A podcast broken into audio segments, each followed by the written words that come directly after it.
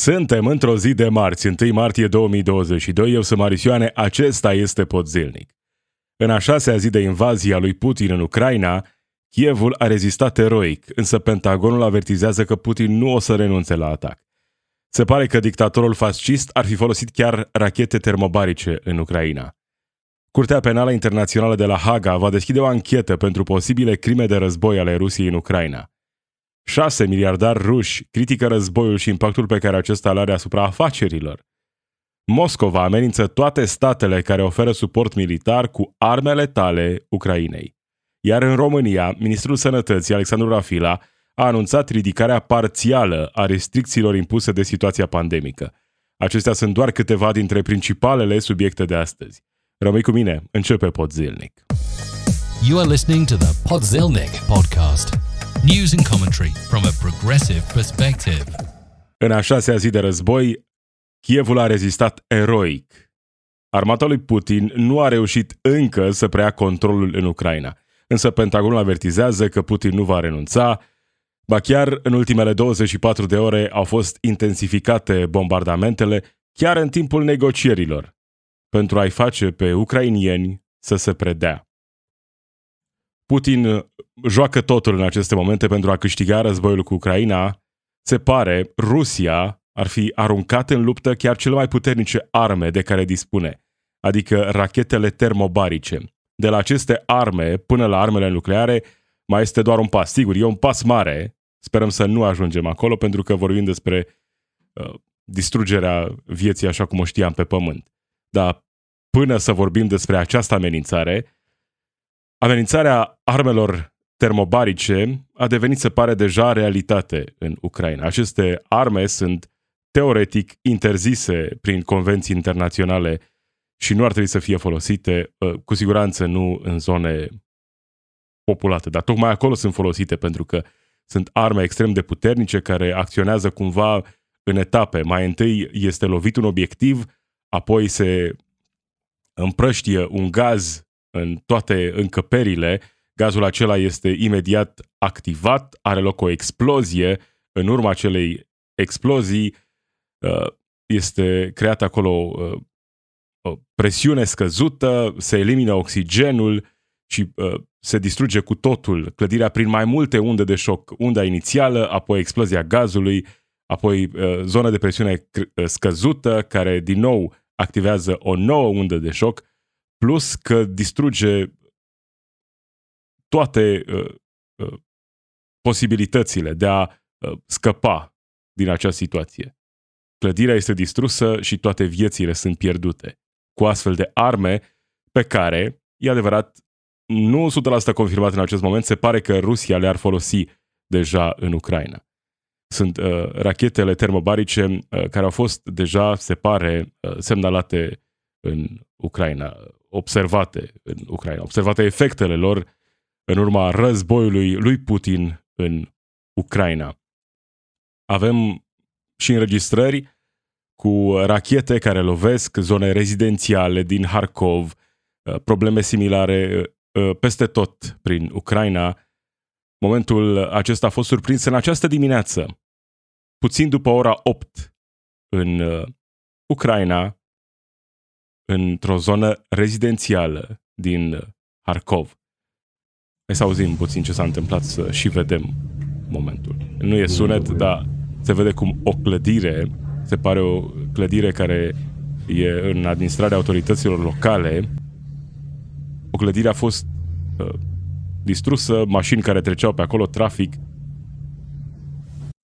dezastru, ceea ce vedem în aceste zile, tragedie, zile de tragedie în Ucraina.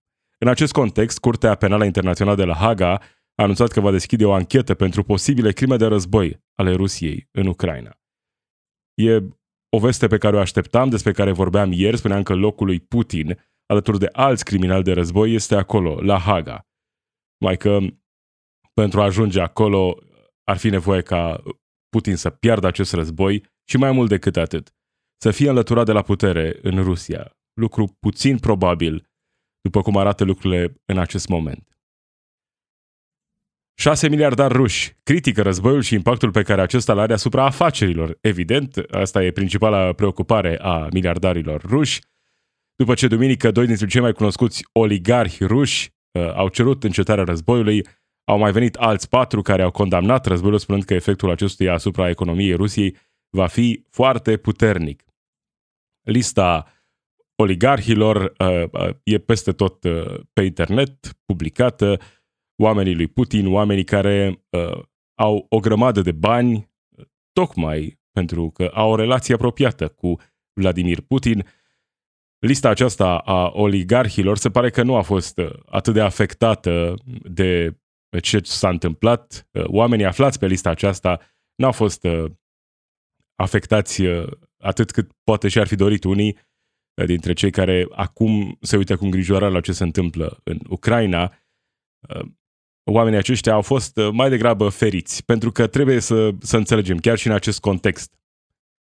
Vorbim despre sancțiuni pe care, sigur, le putem justifica pentru că uh, nu poți să intervii militar, pentru că declanșezi cel de-al treilea război mondial, declanșezi un potențial război nuclear și anihilarea, distrugerea vieții, așa cum o știam pe pământ, dar în același timp trebuie să faci ceva, teoretic, nu? Pentru a răspunde în acest moment. Și atunci sancțiunile se justifică. Dar e important să înțelegem, chiar și în acest context în care acceptăm că trebuie să se întâmple ceva, că e nevoie de anumite sancțiuni, să înțelegem că, în primul rând, cei afectați vor fi oamenii obișnuiți din Rusia. Sunt oamenii care sunt deja afectați.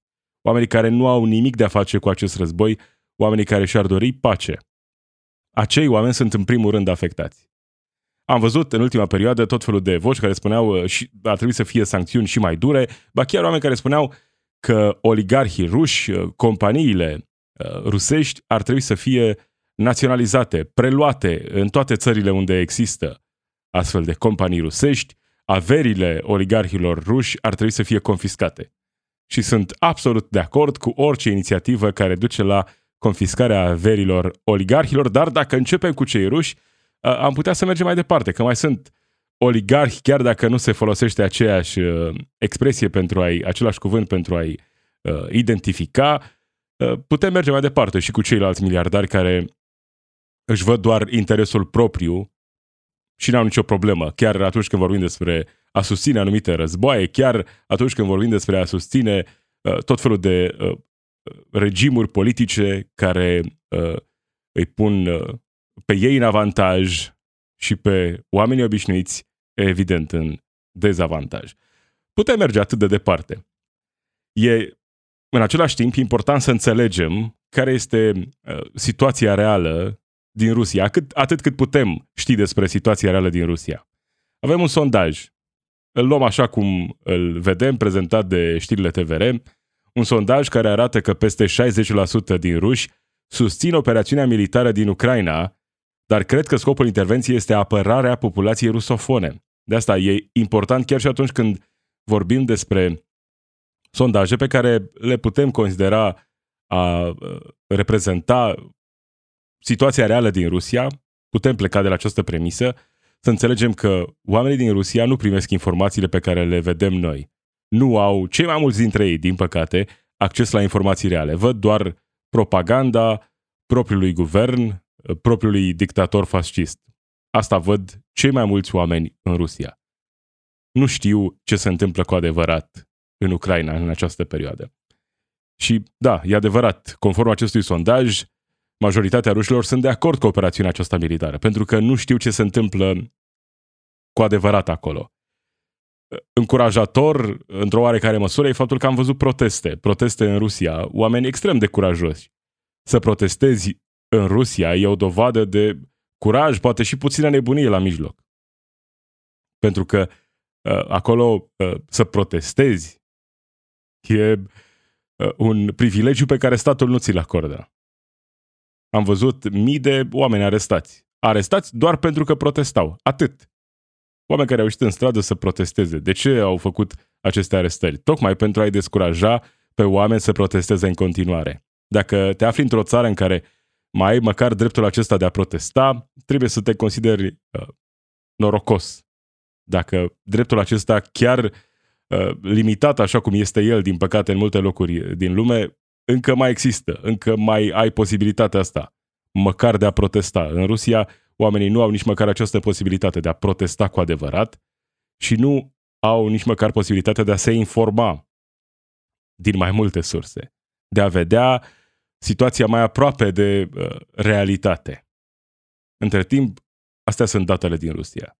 Uh, câțiva oligarhi care sunt împotriva războiului, dar fără să-l critique prea tare pe Putin, câțiva oameni, e adevărat, uh, curajoși care participă la proteste, dar, uh, din păcate, o majoritate uh, neinformată care susține operațiunea fără să știe de fapt ce se întâmplă acolo, în Ucraina. Ungaria a anunțat că nu va trimite armament în Ucraina de teama de a nu fi atacată de către ruși. De asemenea, Ungaria spune că nu va permite tranzitarea teritoriului său cu armament din alte țări ale Uniunii Europene către Ucraina, din același motiv, teama de a nu fi atacată de către ruși.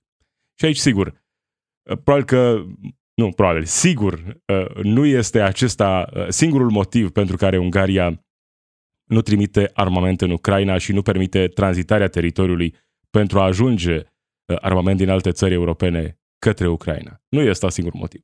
E mai degrabă vorbim despre relația specială pe care o au cu Rusia, uh, gazul rusesc pe care îl primesc, uh, aparent la prețuri mult mai mici decât multe alte țări din zonă și atunci uh, în felul acesta se justifică atitudinea Ungariei în raport cu Rusia. Ungaria a spus că e împotriva acțiunii militare a Rusiei în Ucraina, dar că nu va trimite armament tocmai de teama de a nu fi atacat. Și da, poți lansa critici legitime la adresa uh, guvernului de la Budapesta în acest moment. Dar în același timp, hai să nu cădem în capcana de a ignora astfel de motive 100% justificate. Spuneam, sunt convins că nu e singurul motiv pentru care Ungaria nu sprijină Ucraina cu armament în această perioadă. Dar în același timp, nu cred că e un motiv care poate fi dat așa la o parte, fără o analiză serioasă. Pentru că vedem care este reacția Moscovei. Moscova amenință toate statele care oferă suport militar cu arme letale Ucrainei. Ministrul de externe al Rusiei, uh, acest om uh, odios, uh, Sergei Lavrov, a transmis un anunț de amenințare pentru țările care oferă suport militar cu arme Ucrainei. Spune destul de clar că va vedea astfel de acțiuni ca pe o amenințare directă ca să înțelegem uh, unde suntem în acest moment și de ce amenințarea serioasă pe care a făcut-o Putin ieri, amenințarea nucleară, trebuie luată așa cum este, adică în mod serios. Că șansele să ajungem la un astfel de conflict, un conflict nuclear, sunt mici, sunt încă mici, ceea ce e bine, dar nu sunt zero. Nu sunt zero în contextul în care uh, ne aflăm astăzi cu uh, o societate uh, internațională, uh, aceste țări membre NATO, dar nu numai, care s-au poziționat împotriva Rusiei. În mod corect, în urma agresiunii din Ucraina.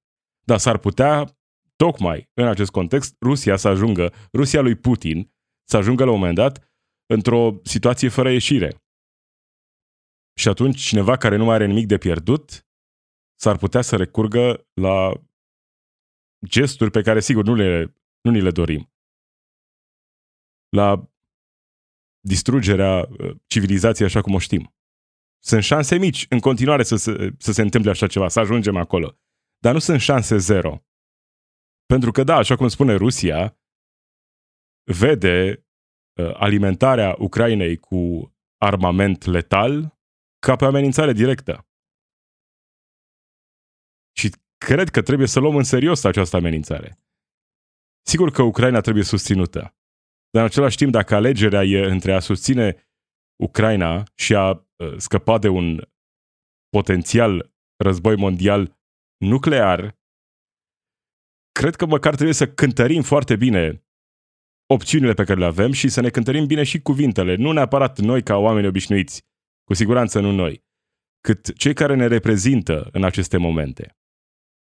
Pentru că amenințarea este reală. E mai reală decât a fost vreodată în ultimii 30, poate, nu știu, uh, mai mulți de ani, 40 de ani. Suntem uh, aproape de autodistrugere. Pentru că atunci când cineva nu mai are nimic de pierdut, și asta e uh, recunoscut așa ca doctrină militară, în momentul în care cineva lansează un atac nuclear, dacă se va ajunge acolo, răspunsul e deja predefinit. Dacă Rusia nu mai există, de ce să existe vestul? Asta ar putea să fie atitudinea. De asta, atitudinea pe care o vedem din Ucraina, ă, din Ungaria față de Ucraina, e justificată în primul rând de relațiile pe care Ungaria le are cu Rusia, ă, gazul rusesc, absolut. Dar dincolo de asta, e și argumentul acesta real, teama de a nu fi atacat de ruși în acest moment. De a nu uh, duce uh, ceea ce se întâmplă zilele acestea extrem de grav într-o direcție chiar și mai gravă. Pentru că s-ar putea să ne îndreptăm către o astfel de direcție. Nu cred că trebuie să ignorăm această amenințare. E o amenințare reală care vine de la cineva care la un moment dat s-ar putea să nu mai aibă nimic de pierdut. Casa Albă spune în mod clar că Statele Unite nu au vreo intenție de război cu Rusia și că nu vor schimba nivelul de alertă chiar după ce a venit acea amenințare a lui Putin, amenințare nucleară, ieri. Dar situația rămâne extrem de complicată, pentru că NATO, mai multe țări europene, vor să susțină Ucraina, pentru că văd că Putin este agresorul. Invazia aceasta a lui Putin este imorală, ilegală, N-ar fi trebuit să vedem astfel de evenimente, n-ar trebui să vedem astfel de evenimente niciunde în lume, n-ar trebui să vedem astfel de evenimente zilele acestea în Ucraina. Și mai multe țări s-au angajat deja să livreze uh, avioane, armament Ucrainei. Cum ar putea să reacționeze Rusia la un moment dat? E greu de spus. Dar, în același timp, nu cred că putem exclude posibilitatea să existe un atac asupra unui convoi de armament uh, care e livrat către Ucraina la un moment dat. Poate aproape de graniță se poate întâmpla. Nu cred că un astfel de scenariu poate fi exclus în acest moment. De asta, dincolo de cât de uh, odioși uh, sunt uh, cei care reprezintă Ungaria, domnul Orban, e adevărat, dar în același timp amenințarea este reală. Chiar dacă Ungaria lui Victor Orban o folosește așa ca, ca pe o scuză pentru a nu susține Ucraina atât cât ar putea să o susțină în aceste momente, amenințarea este reală, justificarea este reală. De asta trebuie să fim atenți, mai ales când vedem tot felul de oameni care susțin mai multă implicare, să înțelegem ce, ce propun cu adevărat. Cei care zilele acestea propun intervenția NATO, uh, declararea unui spațiu uh, interzis uh, zborului, no-fly zone deasupra Ucrainei, trebuie să înțelegem ce propun cu adevărat acești oameni. Acești oameni propun direct implicarea țărilor NATO în război, propun în mod direct începutul celui de-al treilea război mondial lumea împotriva Rusiei. Iar Rusia este a doua putere nucleară. De asta, când vedem astfel de voci care se ridică pregătiți să răspundă Rusiei, înțeleg atitudinea în acest moment, pentru că Rusia este agresorul. Dar în același timp, trebuie să ne gândim unde ar putea să ne ducă consecințele acțiunilor noastre din această perioadă. Trebuie să susținem Ucraina, absolut, dar trebuie să înțelegem, măcar să înțelegem, ce ar putea să reprezinte uh, toate aceste acțiuni din această perioadă de susținere cu armament. Unde s-ar putea să ne ducă uh, în perioada următoare astfel de decizii. Și astfel de voci care susțin mai multă implicare. Declararea unei zone, no-fly zone deasupra Ucrainei.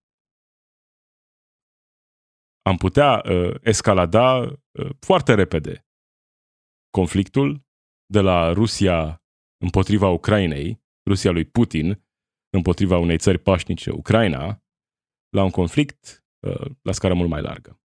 Suntem aproape de un astfel de moment. Nu sunt aici ca să sperii pe cineva, dar în contextul ăsta, uh, în momentul ăsta în care ne aflăm acum, e absolut posibil. Orice este posibil. Pentru că, e adevărat, în urmă cu vreo două săptămâni, uh, chiar în urmă cu o săptămână, credeam că e puțin probabil. Nu e imposibil, dar puțin probabil ca Putin să invadeze uh, Ucraina în întregime. Dar între timp s-a dovedit că toate acele informații erau reale și că Putin chiar avea planul acesta. S-a dovedit a fi 100% real. De asta nu cred că putem exclude niciun scenariu în acest moment. Și cred că uh, liderii europeni, liderii NATO trebuie să fie ceva mai atenți în declarații și în acțiuni în perioada următoare. Sau să explice în mod clar că asta vor, vor uh, agravarea conflictului. Cei care susțin astfel de, de mesaje. E adevărat, cei mai mulți care au susținut uh, intervenția trupelor aliate sunt mai degrabă oameni care nu au niciun fel de putere de decizie. E adevărat, de la Casa Albă mesajul a fost clar, nicio intenție de război cu Rusia. Și că nu există niciun motiv ca Statele Unite sau NATO să intervină în acest moment, pentru că nu vor să ducă la escaladarea conflictului. Între timp, Parlamentul European va cere instituțiilor Uniunii Europene să acorde Ucrainei statut de țară candidată la Uniunea Europeană după ce președintele Ucrainei Volodymyr Zelensky a semnat în mod oficial cererea de aderare a țării sale la Uniunea Europeană. Mai multe țări, printre care și România, susțin uh, candidatura Ucrainei la Uniunea Europeană, aderarea Ucrainei la Uniunea Europeană. Mai multe țări uh, susțin această inițiativă, dar trebuie să înțelegem că asta e mai, mai, mai mult uh, o declarație simbolică, pentru că și în contextul în care am vorbit despre o inițiativă așa pe repede înainte, pe repede înainte înseamnă ani și ani de zile până să ajungem acolo, e doar o declarație care să arate că Uniunea Europeană e de partea Ucrainei în acest conflict. Klaus Iohannis spune că susține pe deplin integrarea Ucrainei, Republicii Moldova și Georgiei în Uniunea Europeană. Dar în același timp, e important să înțelegem că Republica Moldova și Georgia sunt două țări care nu s-au alăturat Uniunii Europene în a impune sancțiuni Rusiei, pentru că economiile celor două țări sunt mult prea conectate cu Rusia și nu susțin pachetul de sancțiuni impus de Uniunea, Euro- uh, Uniunea Europeană. Da, uh, Klaus Iohannis și mai mulți președinți din Uniunea Europeană susțin integrarea Ucrainei, de asemenea integrarea Republicii Moldova și a Georgiei, dar asta nu înseamnă că lucrul acesta va fi uh, ușor de realizat, că va fi simplu sau că e realist să vorbești despre o astfel de integrare în perioada următoare. E mai degrabă o declarație uh, politică, uh, îți arăți susținerea față de Ucraina în acest moment. Asta e tot ce se întâmplă. Hai să revenim puțin și în România. Ministrul Sănătății Alexandru Rafila a susținut o conferință de presă în această dimineață în care a anunțat, printre altele, propunerile sale ca uh, ministrul al sănătății pentru a relaxa restricțiile în perioada următoare. Printre acestea, fără mască în aer liber, acces în restaurante și moluri fără certificat de vaccinare. Hai să-l auzim puțin pe Alexandru Rafila cu anunțul pe care l-a făcut în această dimineață. Încerc să vă precizez care sunt uh, uh, propunerile noastre. Sunt doar propuneri, luați-le ca atare.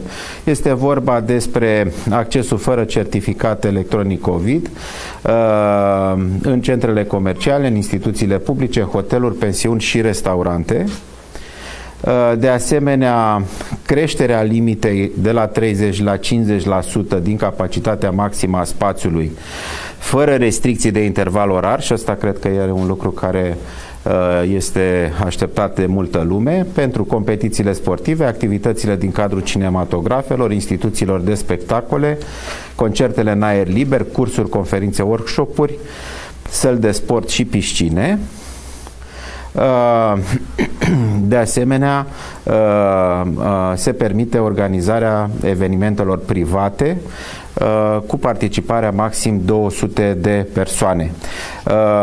Masca, în mod evident, Uh, nu se va mai utiliza în mediul exterior, însă purtarea măștii rămâne obligatorie în spațiile publice închise și este recomandată în spațiile deschise uh, aglomerate. Acesta a fost anunțul lui Alexandru Rafila în această dimineață. Acestea sunt propunerile Ministerului Sănătății care ar putea să fie aprobate în ședință de guvern, uh, ridicarea unor restricții. Ceea ce nu se va întâmpla, se pare, nu vom ieși din starea de alertă din uh, motive de pandemie. Pentru că, așa cum am mai tot vorbit, starea aceasta de alertă, dincolo de posibilitatea asta de a impune anumite restricții, uh, aduce multe alte beneficii celor care uh, au interese în a semna tot felul de contracte cu autorități locale, fără a participa la licitații, fără a depune oferte, fără a câștiga un concurs de oferte așa cum ar trebui să se întâmple. Atribuiri directe, multe în această perioadă. Ăsta e unul dintre motivele pentru care oamenii care vor ridicarea tuturor restricțiilor, mă refer la politicieni, ca Robert Sighiartău, de exemplu, care susține ridicarea restricțiilor, sunt aceiași oameni, aceleași partide politice care vor ridicarea restricțiilor, dar menținerea stării de alertă, pentru că, așa cum spuneam, le aduce multe beneficii. Posibilități de a distribui banii statului, banii autorităților locale, uh, așa cum vor ei, către uh, firmele de partid, către clienții de partid. Așa cum s-a tot întâmplat în această perioadă. Restricțiile ridicate sunt restricții care mai degrabă nu se prea mai aplicau pe nicăieri. Ca să înțelegem unde suntem de fapt. Și dacă vorbim despre ridicarea restricțiilor, trebuie să vină odată cu ridicarea stării de alertă, în România. Ca să nu mai vedem acele abuzuri ale autorităților locale care uh, n-au nicio problemă, nici măcar nu au motive să se ascundă în această perioadă să se ferească de acele contracte cu atribuire directă, că doar e stare de alertă, nu? Trebuie să ne mișcăm repede, să facem lucruri extrem de repede. Alexandru Rafila a mai anunțat, printre altele, în această conferință de presă și că cetățenii ucrainieni, refugiații din Ucraina, vor putea beneficia în România, pe lângă asistență medicală de urgență, de orice servicii medicale ar avea nevoie. Un anunț uh, foarte bun, o decizie foarte bună. Cred că același lucru ar trebui să se aplice pentru uh, toți uh, cetățenii care trăiesc în România sau care ajung în România. Sănătatea trebuie să fie un drept și nu un privilegiu. Ar trebui să avem servicii disponibile, servicii de sănătate disponibile tuturor, pentru că sănătatea e, așa cum spuneam, un drept și nu un privilegiu. Cel puțin așa ar trebui să fie într-o societate cu adevărat civilizată. Dar asta nu înseamnă că anunțul făcut astăzi uh, nu trebuie aplaudat, e în regulă să se întâmple lucrul acesta, uh, e cumva o dovadă de puțină normalitate în situația actuală. Cam acesta a fost pot zilnic. Marius Ioane sunt eu. Zi bună!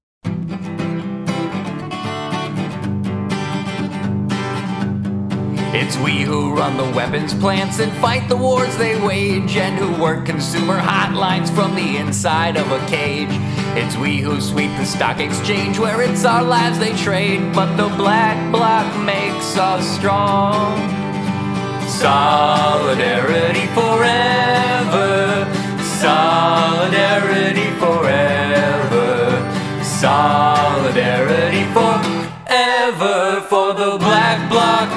us strong.